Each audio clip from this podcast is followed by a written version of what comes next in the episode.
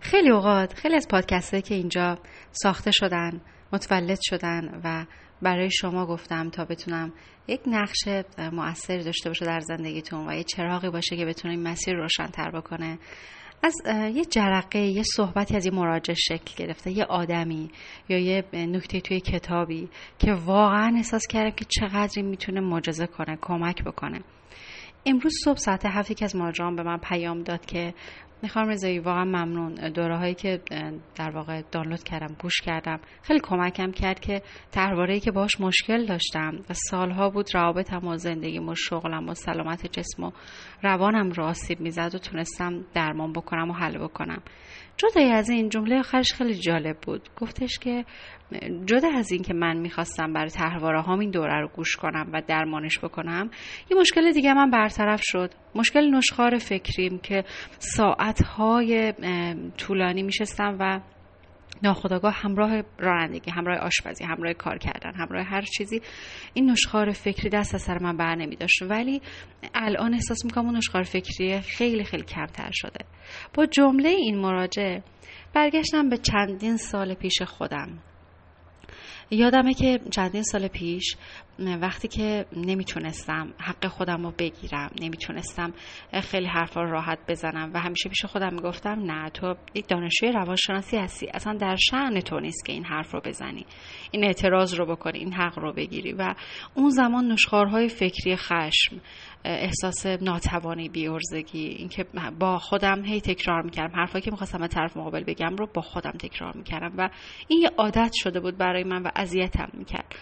و اون سالها وقتی شروع کردم به گوش کردن پادکست کتاب های صوتی و دوره های درمانی کنار اینکه تونستم ابراز وجود رو یاد بگیرم کنار اینکه تونستم حرف بزنم و اصلا این تله فکری که یعنی چی که تو دانشجوی روانشناسی هستی در شعن تو نیست نه. خیلی معدبانه حقت رو بگیر حرفت رو بزن.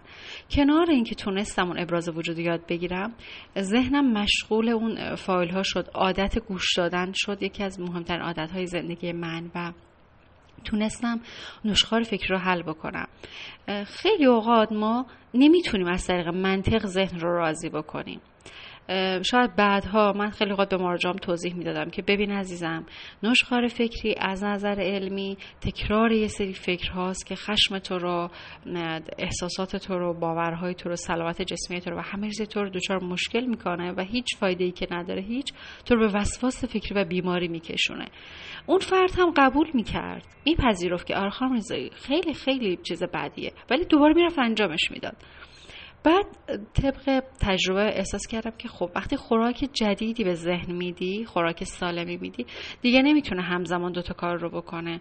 و وقتی که عادت می‌کنه به گوش دادن پادکست دوره های درمانی عادت نشخار فکری هم خیلی خیلی کمتر میشه. پس اینکه ما منطقا یه رو میپذیریم. ولی عادت دیگه نمی‌تونیم تغییرش بدیم. سخته. باید یک راهکاری انتخاب بکنیم. برای حل مشکل هر آدمی ده ها راه حل وجود داره. ولی برای هر کسی یه چیزی خیلی خوب جواب میده. اگر مشکل نشخار فکری داری گوش دادن به دوره های درمانی گوش دادن به پادکست فایل های صوتی و کتاب های صوتی می‌تونه خیلی خیلی کمک کننده باشه. امیدوارم که این نکته بتونه واقعا بهت آرامش بده و به دوستان آشنایان کسی که این مشکل هم داره اشتراک بذار تا اون آدم هم بتونه لذت ببره استفاده بکنه و لحظات با آرامش تجربه داشته باشه. ممنون که کنارم هستین. ممنون که کانال رو به دوستان آشنایانتون معرفی می‌کنید.